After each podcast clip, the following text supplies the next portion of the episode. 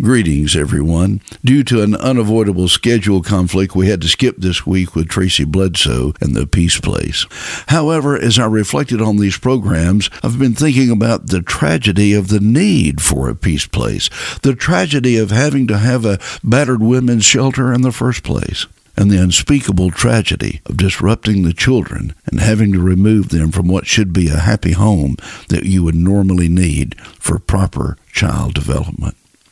I reside in the Atlanta area and listen every night to the local news and hear of the shootings and murders every night. So I decided to look at the numbers, so to speak, and take a probable morbid look at just how bad things really are. But much to my surprise, I saw Dateline Atlanta. Atlanta rang in the new year with lower rates of violent crime, according to preliminary police data. The data showed that violent crime was down 18%, homicides were down 22%, and rapes plummeted 49%. Aggravated assaults were down 16%. CNN said that if this trend continues, it would put the city about at the level of 2018 when it had the lowest violent crime rate since the 1960s. Well, it seems to me that either news reporting has gotten much more sensational, or there are some caveats, we shall say, about how these numbers were compiled and reported. The bigger question becomes do these conflicts in statistical reporting contribute to the social confusion and further our inability to comprehend the existence of accurate information? And even more concerning, does the daily bombardment of sensationalized crime reports actually become an anesthesia for our attitudes towards murders, violence, and spousal abuse? Does that bother you? It should. What about the $34 trillion national debt? Just for a little perspective, with the interest rate we're paying, that national debt increases about $30,000 per second. Does that bother you? It should. What about the fact that Congress has so many backroom deals in play that no one can get anything accomplished? Does that bother you? It should. What about the coming presidential election in the United States? Apparently, neither party has the ability to field a candidate that was born after the archaic videotape machine was invented and aren't charged with breaking the law. Does that bother you? It should. These facts and many, many others point to the fact that we have a systemic problem in our society today.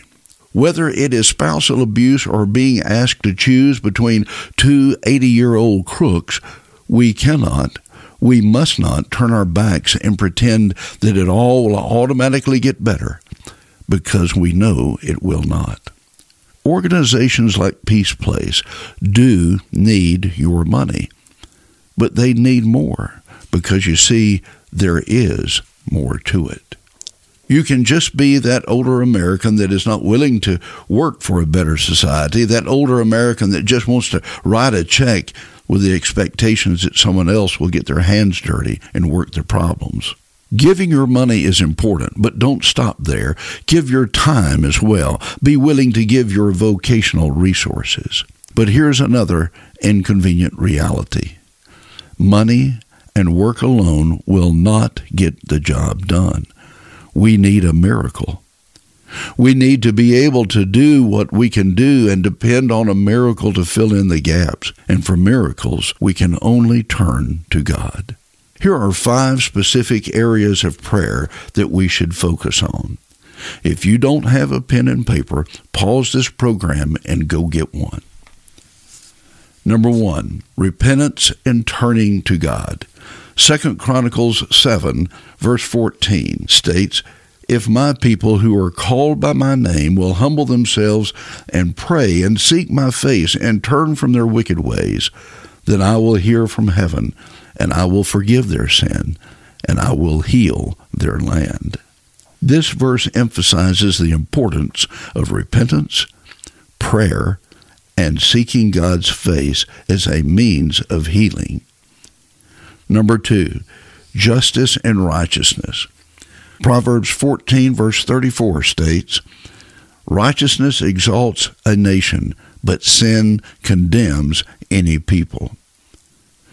Pursuing justice, righteousness, and moral integrity has been outlined by God as contributing to the well being of a nation. Number three, compassion and caring for others. Proverbs 29 7 states, The righteous care about justice for the poor, but the wicked have no such concern. Well, that seems familiar. The Bible encourages a nation to care for the well being of all of its citizens, especially the vulnerable and marginalized. Number four, unity and reconciliation. Ephesians 4, verse 3 highlights the importance of unity, stating, Make every effort to keep the unity of the Spirit through the bond of peace. This verse tells us that healing a nation may involve efforts towards reconciliation, unity, and understanding among its people. And number five, which I really love, prayer for the leaders. 1 Timothy 2, verses 1 and 2, urges prayers for the leaders, saying, I urge then, first of all, that petitions, prayers, and intercessions and thanksgiving be made for all people, for kings and all those in authority, that we may live peaceful and quiet lives in all godliness and holiness. If you haven't quite figured it out, prayer is the key to healing. Prayer will heal you individually. Prayer will heal our leaders and prayer will heal our nation. Prayer is something everyone can do. If you have any trepidations about going to God in prayer, I would highly suggest that you re listen to our earlier series, Playing Chase with God. These episodes will give you a peace and understanding about going to God, about approaching God with your prayers. Addressing our problems head on is what our current systemic problem with society requires. Addressing our problems requires you, your money, your involvement, but most importantly, your prayers. Addressing our problems does take money, but there is more to it.